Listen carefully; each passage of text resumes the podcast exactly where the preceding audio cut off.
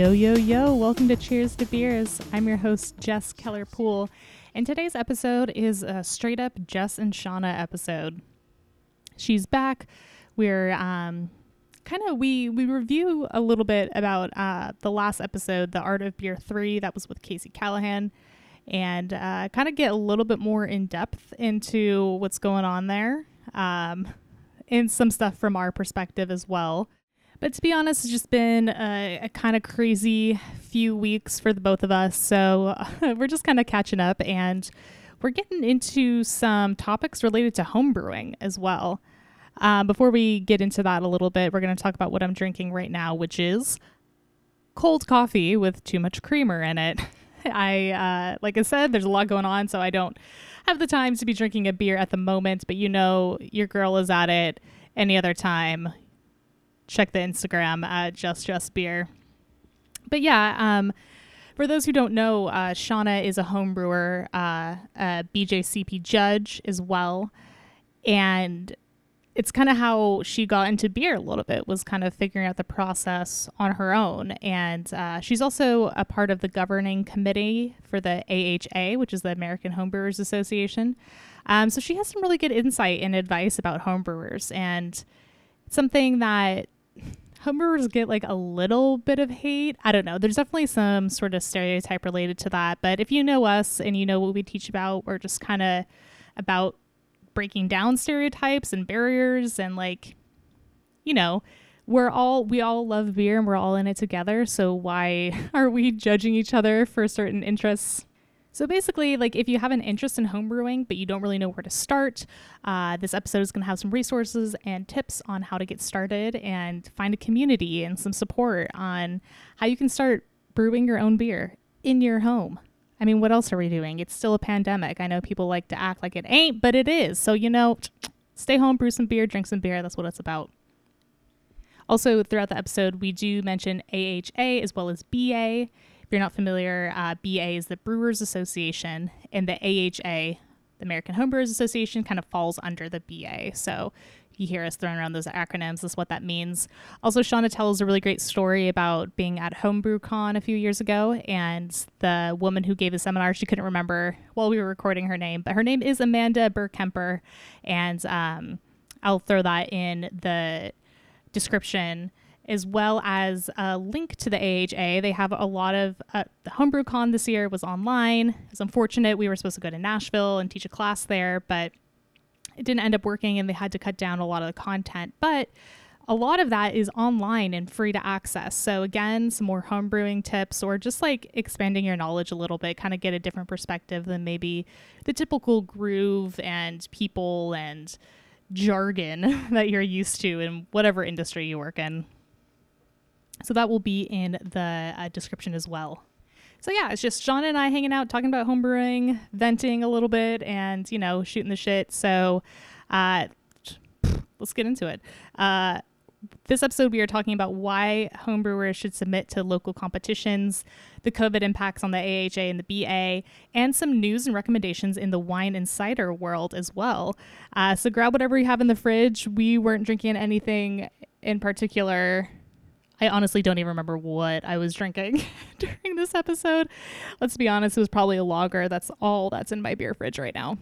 As always, um, check us out at Seattle Beer School on Instagram as well as seattlebeerschool.com to kind of see some other beer stuff that the two of us are doing. But yeah, crack open that can and let's get into it. Cheers. It's so funny. I was listening to um, the Casey podcast and yeah um my mom was kind of listening and whatever. She got all upset not upset she was like like all the curse words. And i was like oops sorry. I was like mom that was tame. I was like so i was like i think i'm i need to like be in a separate room for this. She was like you know i just think that if you want to be professional be taken seriously that's what's so funny because any criticism I've gotten about professionalism is related to swearing. I um in college I had a blog called Another Fucking Music Blog And That's I such a good remember name. I, I remember showing it to one of my friends, and she's like, "You know, your content's really good, but I I just feel like maybe you should take fucking out of the title." And I'm like, "No, that's the whole point." That's the whole fucking point. Also, I think it must have something to do with um being ladylike. Mm, probably. I mean, I get it. I'm not gonna curse left and right if I'm like, I don't know, in an old folks home. Yeah, or like if I'm around a lot of children, I like curb it a little bit, but Yeah, I mean, it's people who are listening to this podcast aren't gonna be like, "Ooh, my word." yeah. and it's funny because Apple Podcasts, you have to label if it's explicit or not. Um, so it's like you know what you're getting into if you see the little e next to the name of the podcast. I was just talking about this with my mom again yesterday. I've been spending a lot of time with my mom. that makes sense. Whew. Anyway, so I was like talking about. I was like, "Isn't wasn't it Al Gore's wife who was all like into putting like explicit on albums and stuff like that?" Right? Wasn't it her? I have no idea that it's so random. Frickin- if it isn't her name freaking Tipper? Tip? What? No, I have no idea. Tipper Gore? Okay, because Gore heard her 11 year old daughter Karenna playing Darling Nikki by Prince. And I guess it was inappropriate, contained Mm. explicit content. And that's when they started doing the parental advisory stickers. Those stickers limited me from buying so many CDs in music stores. I think it's stupid. It's a form of like, you know, uh, getting in the way of free speech. Right. I think that it made more sense in like the 90s and early 2000s when maybe there wasn't as much internet access. I don't know. By that time there was plenty of internet access. I feel like now it's so easy. It's uh, easier if your kids like I want this for you to like kind of look up what it is. Um so maybe it's like just not as relevant anymore, but I don't know. I just feel like Yeah. listen to it. You listen to it with your kid, and you're like, oh, okay, well, yikes, that's probably not good for their age group. And then you talk to them about it, and you just, Yeah. just take it away. I don't know. I think that talking to them about it is a good point because so many parents don't want to talk about anything with their kids. There you go. Yeah, that was our parenting corner. Yeah, the, uh, we're gonna we should start a new. uh It could be a side segment of this. Cheers to beers, like just about parenting advice, but it's about stuff that we've never actually done. and should be noted that only one out of the two of us is a parent. No, you have two beautiful kitties. That's true. Dude, you know what? Fuck tips. I am so sick and tired of tips. Like I can't Yeah. I'm like, you guys are that's not how we just have to stop it. It's like so I get it. Like, but like that's just not a sustainable way to live. I don't know. Maybe I'm just so sick of doing it for so long in my life that like Yeah. and I can't it's hard to get away from it. I mean, I don't mind bartending. I mean, I think it's fun and like Mhm. doing the beer like I I like doing that stuff, but I also just like don't. I know. No, I got it. I totally get it. Ah, but it's just like these business ideas and people getting paid what they're worth. Um Mm, mhm. and like for so long even just artists yeah and maybe i've just been like doing free work as an actress i did or like free work or like you do this and you do that and you get paid not livable wages because you're like someday right. someday it's gonna be worth it but it's like how no how It's- long can you do that No. i love Yeah. the way that you like that whole- that was one of the best podcasts i mean all your podcasts are great but i mean Oh, like the one you. with casey was really good because it hit so many points it made me so fiery i was like so mad but also happy It- it was real it's really interesting to me and it, it was inspiring and i learned a lot because you know i i'm not an artist in that way um it's it, but there's similarities like people working for free for exposure or like Mhm. at least you get to just do it um but it's like you don't see like a a carpenter just fucking making someone a desk and for free for Right? exposure so Yeah. people could see the Yeah. desk it's like no dude you have to pay me for it but you know she's talking about i see this like okay so the craft beer movement right starting whatever time, long time ago at this point, long time ago, over 30 years ago, 40 years ago. Oh my god. And Yeah. you know, those are small, like, pull up by your bootstraps, sort of like people taking a chance on, like, trying your beer when they could buy something they know what it tastes like, and, like, Mhm. truly, like, artists making things, right? Or you're calling yourselves Mhm. artisans. Yeah. And then you get s you get bigger and you get better and you've been around for a long time, or at least you're successful monetarily, and then you wanna hire someone to help you, an artist, and then you're gonna treat them poorly? Like, dude, what if people didn't give you a chance or, like, give support you or, like like, you it's the same we've, like, come up with we've talked about this before, people, like, not being empathetic to people going through the same exact thing you went through. Right. Totally. It's like, why not just be aware of that and be like, "I get it." Like, maybe someone's like, "Oh, I didn't put the artist's name on the can. Thank you for letting me know. Next time around, we're gonna shout them out." Great, you could learn Yeah. be better, it's fine. But then if you just, like, continually don't like, what does that say about you?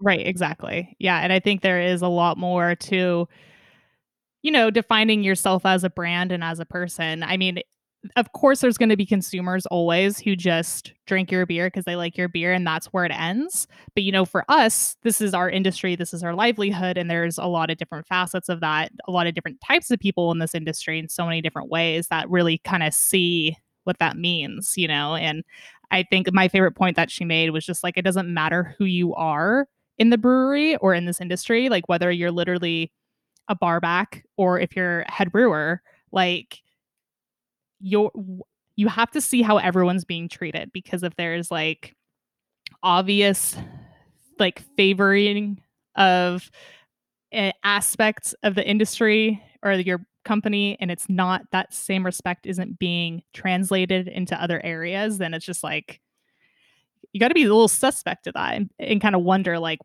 why? Is it because they really don't give a shit? Is it because they see bartenders as disposable? Probably. Yeah, which, you know, is the turnover rate higher? Maybe, because that's the nature of the business. But you could see the Right. the breweries that don't have a high turnover.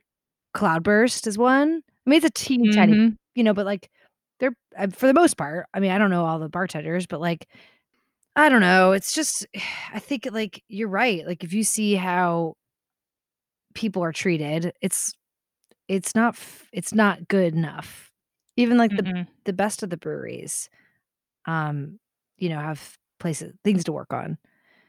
Yeah. Um, but I don't know, it's just, like, I'm still I guess I'm still just mad about certain aspects of my past. Me too. Uh, and I and, you know, it's I just haven't let it go maybe, but, like I wanted to yeah. I, uh, recently had a kid come in to Aslan. I say kid because he he looked like he was in his early 20s. Oh, baby. And, yeah, I started chatting with him, and he was like, "Yeah, you know, I'm a home brewer."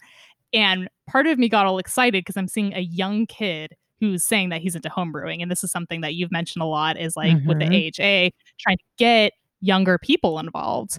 And so I was like, "Oh, great, I'm gonna chat him up a little bit and encourage him to keep doing it." And we're talking about, like I was like, "Are you in a home brewing club?" You know, like, "Do you go to Sound Supply?" Like you know, just making him excited about it still. I don't want people to not be involved. You know, what has your experience been in terms of homebrewing? Like, what got you involved? And, like, do you see other young people, younger people, like, in the community? Or is it really just feel like it's kind of, uh, mostly run by, like, older dudes, you know? I feel like it's shifted slightly. Like, I I got into it in New York just because I got into beer and I wanted to know how you made it. And so, Mhm. like, I took a class that seriously I mean, there's a lot of good homebrew shops, but I always have a place in my heart for Bitter and Esters in Brooklyn. Uh, they did, like, in brew on premise, so you could, like, learn to brew Fun. Yeah. And, um, my in-laws got me a, like, brew on premise party, so it was like, invite 6 people and they teach you to How brew. fun. It was so great. So, like, um, my experience was always it just being really fun, and I joined the club that was attached to that to the, um, homebrew shop called, uh, the Brewminaries.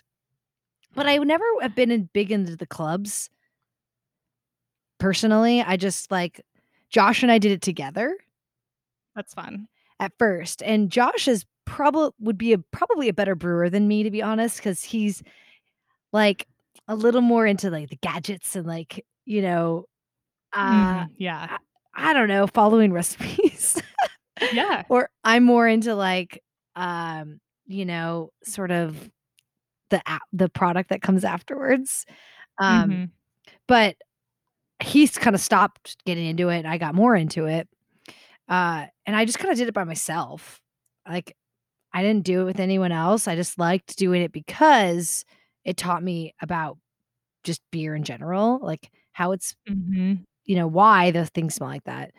Um, so and then I moved to Denver and I didn't know any other home brewer and I didn't join a club then. I don't know why I'm anti-club. I don't I'm not anti-club. I don't know why I've never Yeah, really joined a club.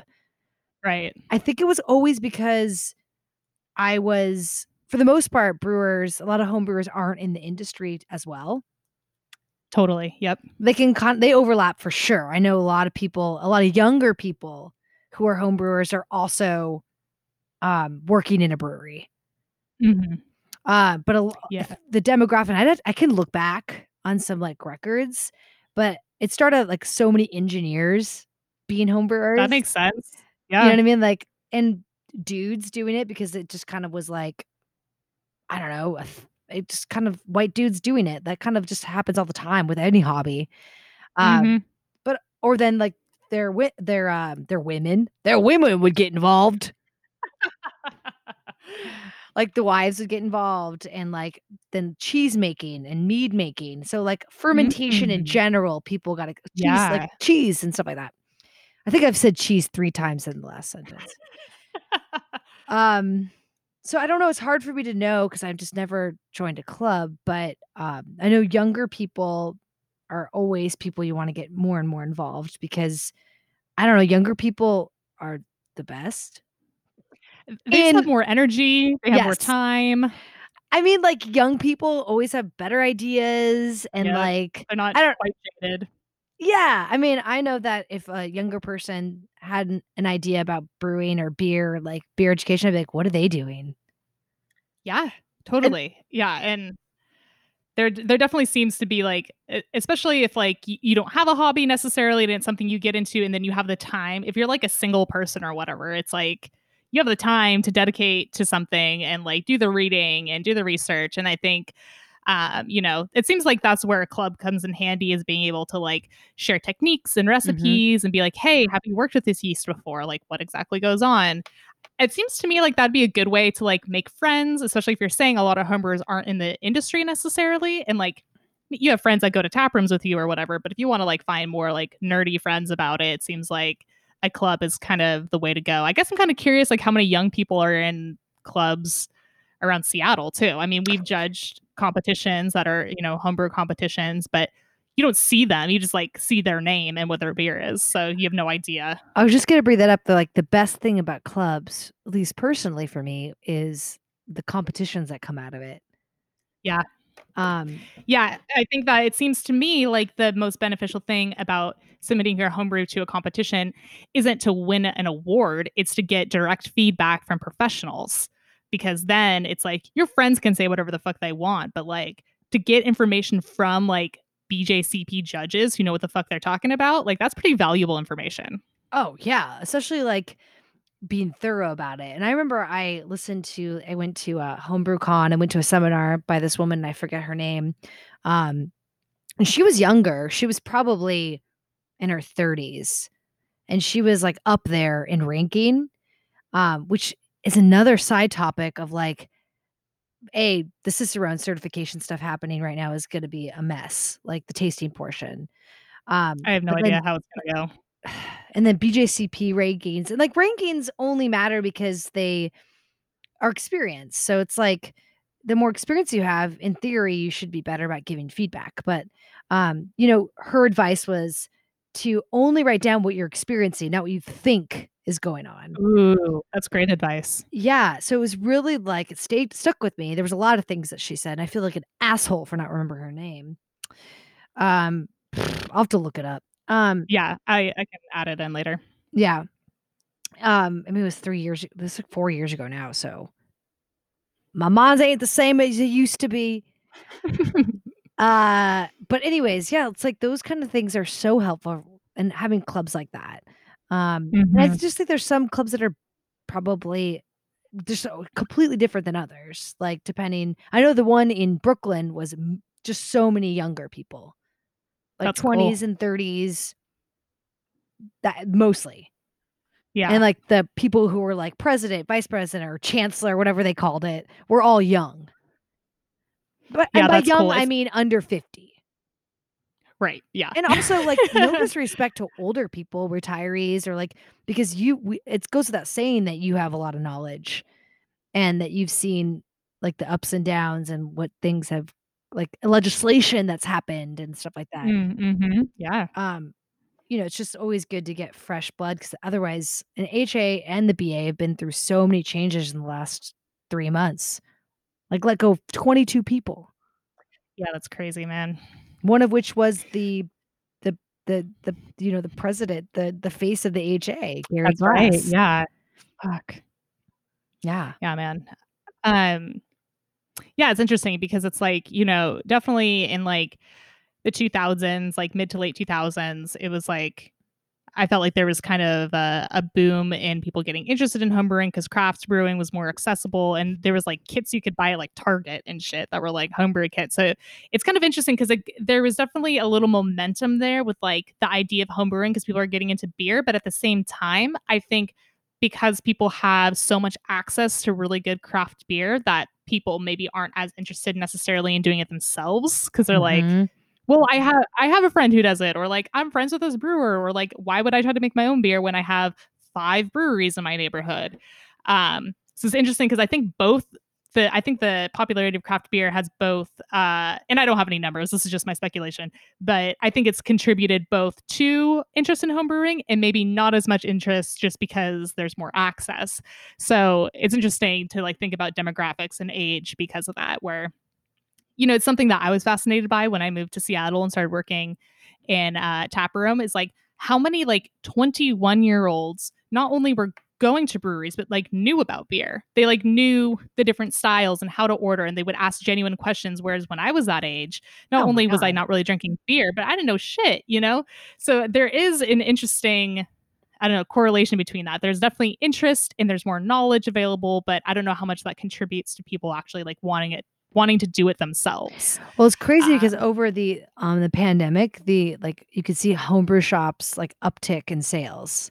Yeah, which is uh, great. Uh, yeah, and especially if you're not um I mean, I guess I could look I could probably find the information and put the numbers together about like um craft breweries versus and then like homebrew, homebrewing in general. And they mm-hmm. they kind of are both they both kind of go up about the same. Mm-hmm. You know what I mean? And it's yeah. not like devoted homebrewers. Like there's 40 46,000, 45,000 people in the AHA about and like that's a lot. Um That is. But people who end up going to the conferences is much less.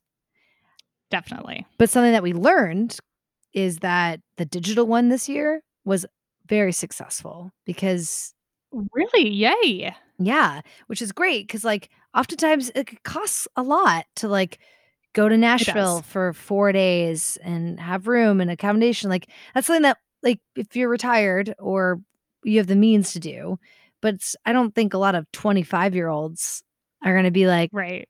I'm going to go to um a homebrew con. right. Right. Although yeah, I, I mean, I'm into it, but Oh yeah, and the idea for me of like getting to go to because you know it's in a different city every year, like being able to travel, see new scenes, like but again this is our profession. Like of course that's something we want to do but that's a good point that that accessibility i think is important for sure and hopefully will contribute to you know just more participation in general but hopefully more younger people. And it, it's crazy because you're right you hit it right in the head like there was a time when you couldn't get a uh, I don't know grisette very easily so mm. you're like well i'm gonna brew it that'll be fun but right. it takes a certain type of person to like get really into it and like because it, it takes a lot of like i mean i'm just kind of a perfectionist so it's like the last couple batches of beer i made i was like dump it but i mean if you're used to drinking like freaking uh, just like amazing beer and then you're like try my uh chinook pale ale. right. Or like some shitty wit that, you know, isn't that good because my system is old. Like, you know? Right. Yeah. But then you're Yeah. like, oh, well, I want to learn how to do it. Let's do it. Let's do brew in a bag or let's do extract with this. And it's fun. I learned how to do it. And that's it. And that's cool. Yeah. Um, Yeah. But it, it's a gateway too for a lot of people, right? Like most Mhm. people who start breweries were home brewer or they hire Mhm. people that were. Yeah, because it is it is really important. Even though obviously the system working at a full brewery is much different than you know brewing in your basement or your kitchen, but um, the importance of knowing what's going on it it gives you so much more knowledge and so many more problem solving skills because I I don't brew. I've helped brew like on like a five to fifteen barrel system, but when I say help, it's not really much. Um, I'm not like controlling temperature or anything. I'm fucking graining out or adding hops. Um, but uh, you know, you, you have to know what the process is to be able to, you know, like troubleshoot and um, you know, build recipes, change recipes, trial and error. And I think that if you're a home brewer, you already have kind of a, like a leg up in terms of knowledge in what makes a good beer a good beer versus your average beer drinker. And not to say that that's better or worse, but I think it is very valuable information because before really like getting more into uh, like studying and teaching beer, the beer the brewing process was my weak point. So it did take me a lot more to study that because I hadn't been as involved. And if I did homebrew, that would have been a different story. I mean, I'm the type of person that if I'm not, if I don't do it, then I'm really hard for me to learn. I feel the exact same way. So like studying is especially hard for me, A, because I'm a little bit scattered person. I'm like, what what's that? Huh? Huh? Did someone say beer? Uh, if I like don't write it down or like if I don't do s- if I don't tr- do it or say it out loud or like especially with Right. brewing, like I'd be like, wait, lauter? Wait, sparge? Like what is that? right. Yeah. Like what? And it's cool because then you could start to, as you said, troubleshoot just in general. Like if you're working in a brewery, most of what you're doing is troubleshooting. oh, no doubt. I mean, or cleaning. It'd be cleaning, troubleshooting, yelling, um, and then probably eating teriyaki.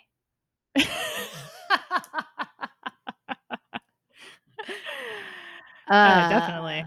But I mean, I don't know. I like brewing because it's fun. Just same thing with cooking. Like if Mhm. you're if you're super into food, if you're a foodie, I would imagine you also like to dabble in the kitchen. Um, Uh, yeah. or if you make bread, like, and not all people are into that. They're like, I just want to enjoy it and, and blah blah blah. But I I wonder about like I don't have any somm friends, which is an interesting fact. Do you have any sommelier friends? Oh my god, when you said somm in my head, I was thinking like P S A L M, like Oh. church. I was like psalm friends. Uh no, I don't I don't have any psalm friends. Um which is interesting. We should. Yeah. I it they're just very separate industries. Um, but like, I guess they. I, I don't know. I guess I have to make a. Oh, I do. I do have one. I feel like an asshole. I Jackie. She joined us for some of our classes. She's my Josh's uh one of his best friends um girlfriends. That's right. Yes. She's Yeah, yeah, yeah. God, I was like, I feel like I know someone. Uh, and she's badass. And I know she's worked in the fields and she's done stuff like that. And I, but I don't know if she's made wine. I would imagine she Mhm. has. Mhm. Like, is Or, that a thing? Like, participated at least. are people making wine if you're a sommelier? I like to think so. I mean, the few wine people I follow, it tends to be like you're either on that tasting restaurant service end or you're in the production end. But the, I mean, there has to be crossover. That'd be crazy if there wasn't. It's got to be similar crossover.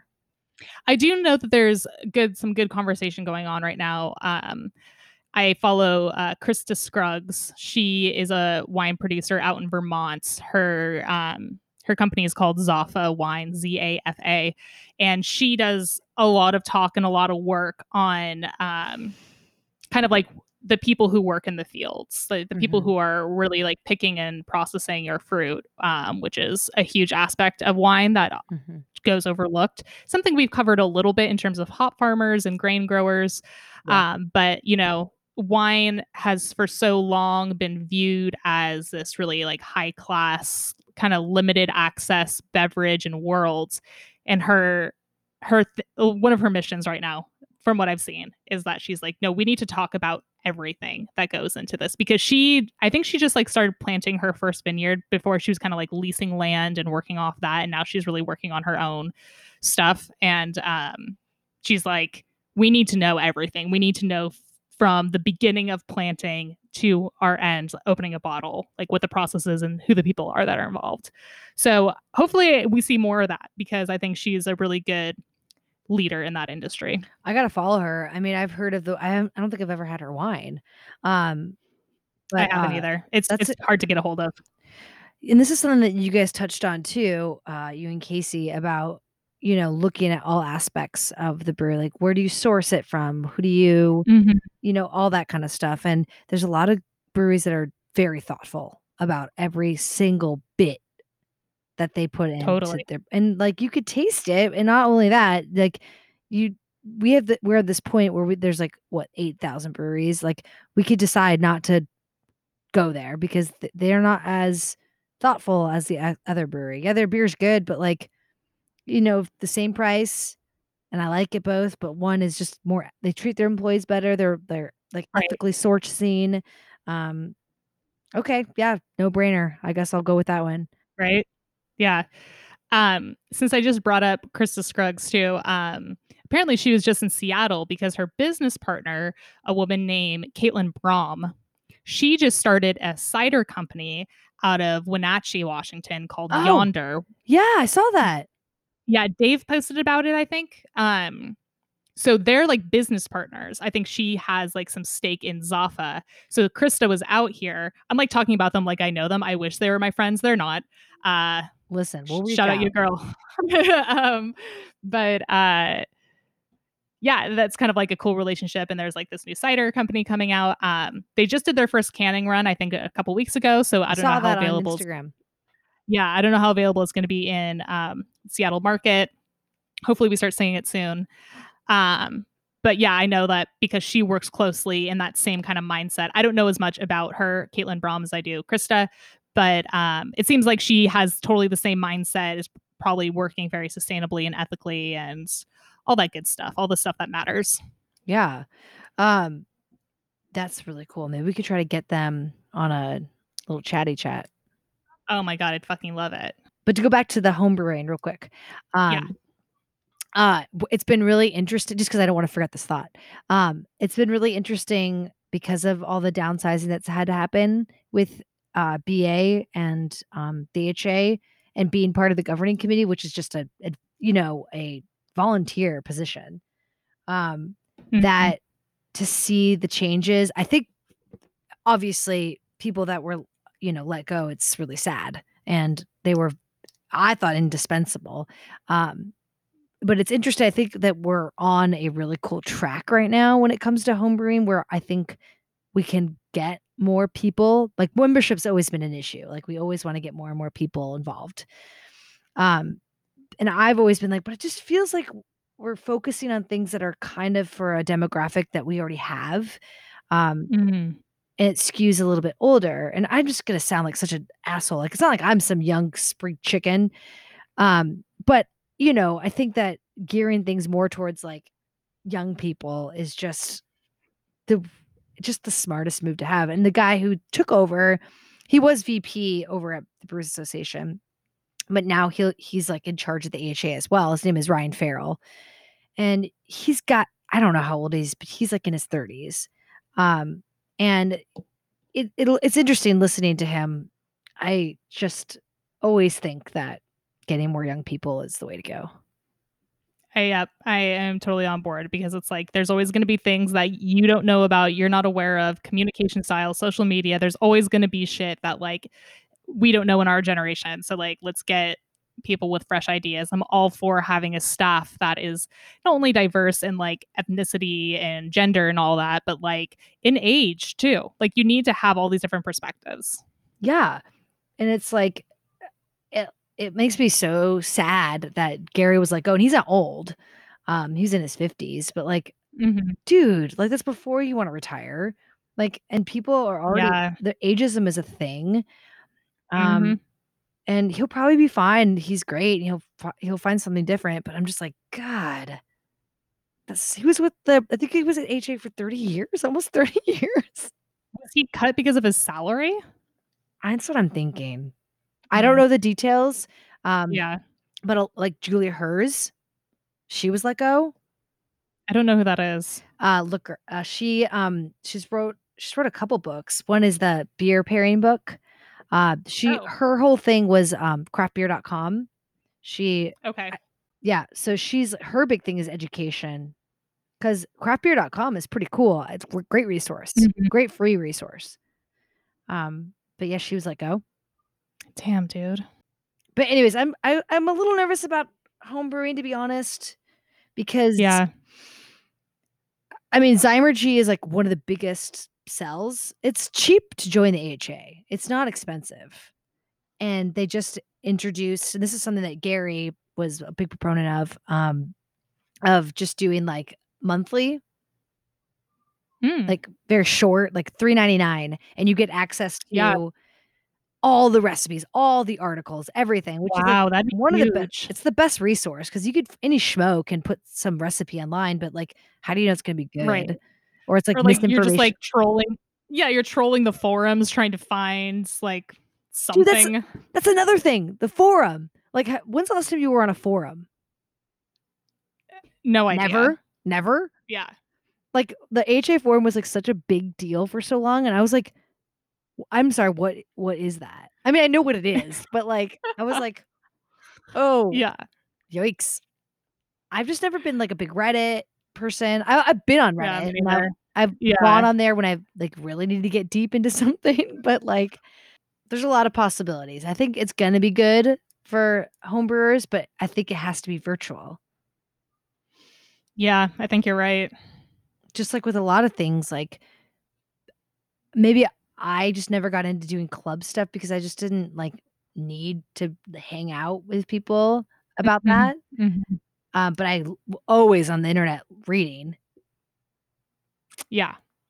So yeah. so yeah, I mean, so obviously AHA and BA are um, the two biggest sources and the most important sources um, for many reasons. I think one is the curation, so you know you're getting quality stuff because you're paying for it. Yep. Um, but, you know, besides that, I think that like if again, I'm not a home brewer, so like I'm just giving advice on what I do know, but it seems like if you are interested in home brewing, it's like become a part of the AHA just because it's worth it. Um, but then also like, you know, seek out your local um, homebrew supply shop, see if there is a club associated with it. And, you know, like you're saying, virtual, like hopefully there's going to be more resources that are more accessible. Like say you don't have a homebrew shop near you, but you can order yeah. something online, but you still need kind of like some sort of communication any sort of like virtual class or virtual meetup or something yep. like that would that's be a, really beneficial. That's a great point you bring up, and especially now because of COVID, like clubs are mm-hmm. struggling. Like, what do we do? Like, what kind of fun events right. can we do? Um, the yeah. homebrew shop, like if you're good, really good homebrew shops, you know, have have already done virtual classes. They're continuing to do it. They're doing virtual beer swaps. Um, Mm-hmm. And home so- shops are like the most like comfortable place because it's like a bunch of nerds making beer, um, tinkering with their systems. yeah, it's like it's almost like a bookstore of which it is, uh, but you know, like that comfortability of like a, a bookstore or something like that. Like there's just a lot of information. Yeah. And there's just the internet has so much information that it helps if you just kind of narrow down and be like, okay, well, AHA seems like a great way to start. Start, right? And then, because you know it's good, they're going to lead you to places that are legit. Mm-hmm. Exactly. Yeah. yeah. And like you're saying, especially when you're starting out, like if you're just on whatever random site or forum, like you don't know how good that recipe is going to be. Like go to the professionals. Like they're going to give you the good information. and they'll tell you why and like yes, you know yeah. and it's cool that uh there's competitions like the national homebrew competition which didn't happen this year Mhm. um Bummer. is like in- incredible feat eh, first of all of just like organization Yeah. but john moorhead Right. who's in charge of that and now is in charge of other things because of the l- you know The layoffs um he's like he has super knowledge about beer so it's like and everyone who works there does but like you know you just know that it's not just someone i don't know who knows we're like making the rest of the internet seem like it's just awful I mean, it's not, but it is. We're just trying to provide good information and good resources for people. i'm really glad that you bring that up though because i was thinking to myself and this is not just with beer but like how people shun experts like left it's and right fascinating. It's Like, fascinating because yes- there's so much alternative information. like especially with covid right and people being like Yeah. well the mainstream doctors and i'm like that's not a thing No. That's no, that's that person's been discredited. Um, like why or you know what I mean? Just experts in anything. Like, I mean, the administration ha- does that because if you hire an expert, you're going to hear things that are um, not the lies that you've told everyone else. Right. But it happens in beer too, right? Like, you know, we've worked really hard to get these certifications that people can roll their eyes at, and that's fine. Mhm. But like, Whatever. did you roll your eyes at? I'm gonna make an, an equ- analogy that is so ridiculous. I'm like, did you roll your eyes at the MD? But it's the same doctor? idea. It's the same idea. Like, I get it. You can have so much knowledge and have years of experience and not have any of that. That's cool, and people will respect you. But um, you don't need to automatically just think that someone who's worked hard to get something is then just dumb or just it's silly. Right. Yeah. Like the knowledge is still there. Like, yeah, it is interesting where it's like, why wouldn't you just trust someone who like has more experience or certification or fucking anything that is more than you have? I don't know. I mean, I know why people distrust because the world's a nightmare, but it, it's really interesting. I think it's also the ec- the expert thing, or just like eh, people don't when they want to like tell a story about their beer, they don't want someone coming in and being like, "Yeah, but like, th- no one's smelling that." You know, like Mhm. if you're doing like blind tastings or like whatever of whatever, and you're they're like, "Oh, we're gonna make this beer, and it's gonna be like this," and the label's already printed. And then you're like, well, yeah, but I don't, there's no pine quality at all. And you're like, and I, I, I did all the, I've done all the things you can to try to get that from people. Right. And no one's getting that. And they're like, well, that's that. Oh, man. Like, then maybe, I don't know, you should just start with being honest and real and like, and this is not even an expert thing. I think I went on a tangent, but like, I don't know. I just I- can't stand disingenuity in it, disingenuous, disin, genuinity. Dis- just yeah. just What's the noun for that? fucking liars? uh yeah i mean again like why uh, you, you have to rely on the senses you can't just say this is what you want it to be and then it, It is, is like that's not that's not how it works That's like so Trumpian to be like, Ugh. I'm sorry, I said Yeah. his name. Um, like to be like, this is it. And you're like, but that's not. And he's like, but I just said it was. That's so dangerous. It's so insane. yeah it's just yeah it's mind control and i don't like it I think this COVID and people doing virtual stuff will end up helping um homebrewers and homebrewing in general, or just Mhm. clubs or people talking about beer and educating themselves about beer. Cause there's been a lot of really cool content out there. Cause if you're not agreed able just to go out and just drink, drink, which I can't wait till I can do that. Um, you're like, oh, I might as well better myself slightly. Yes, exactly. I just think that, you know, if you're looking for community, if you're interested in beer, I, I do think it's a really cool way to go. If you if you want a hobby, if you think that if you want to challenge yourself, learn something new, get involved, it really is a good way to kind of you know build a little community and i hate the word network but it is inherent networking and you know get to know more people in the industry maybe become like friends with professional brewers and who knows you know you meet people at your homebrew shop blah blah blah like there's good stuff there and you know again it's not something i've participated in. I'm sure one day down the road when i have more space i will but um it's beneficial so, for sure. you'd be good at it you think so I, i'm yes. nervous that i'm not going to be good at it which is why i haven't yeah i mean i'm a perfectionist and like because of life situation i don't have my brewing stuff but like it's just yeah. like what's the worst that happens you just make a bad beer I mean, that's true. Yeah, it's like you're never going to learn anything unless you fail about it. So, and I failed most of the time. I think that's a big thing too is like don't expect your first 10 homebrews to be that great. I mean, and they might be great. North Seattle Homebrewers uh, is a really cool brewery. Brewery. I mean, yeah, but um homebrew club that I know a lot uh two three of the people uh, that are on the governing committee. Oh, nice. Yeah. Oh, yeah. And it's, uh, you know, a major focus too is uh, diversity and inclusion, although the budget got cut. Bullshit.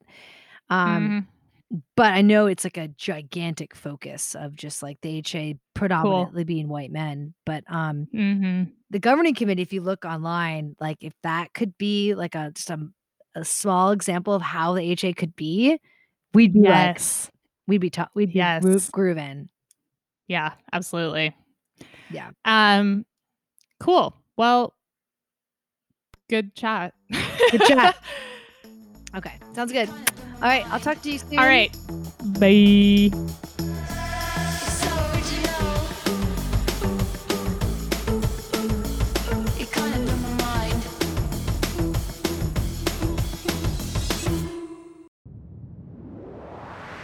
That was a Titancast episode.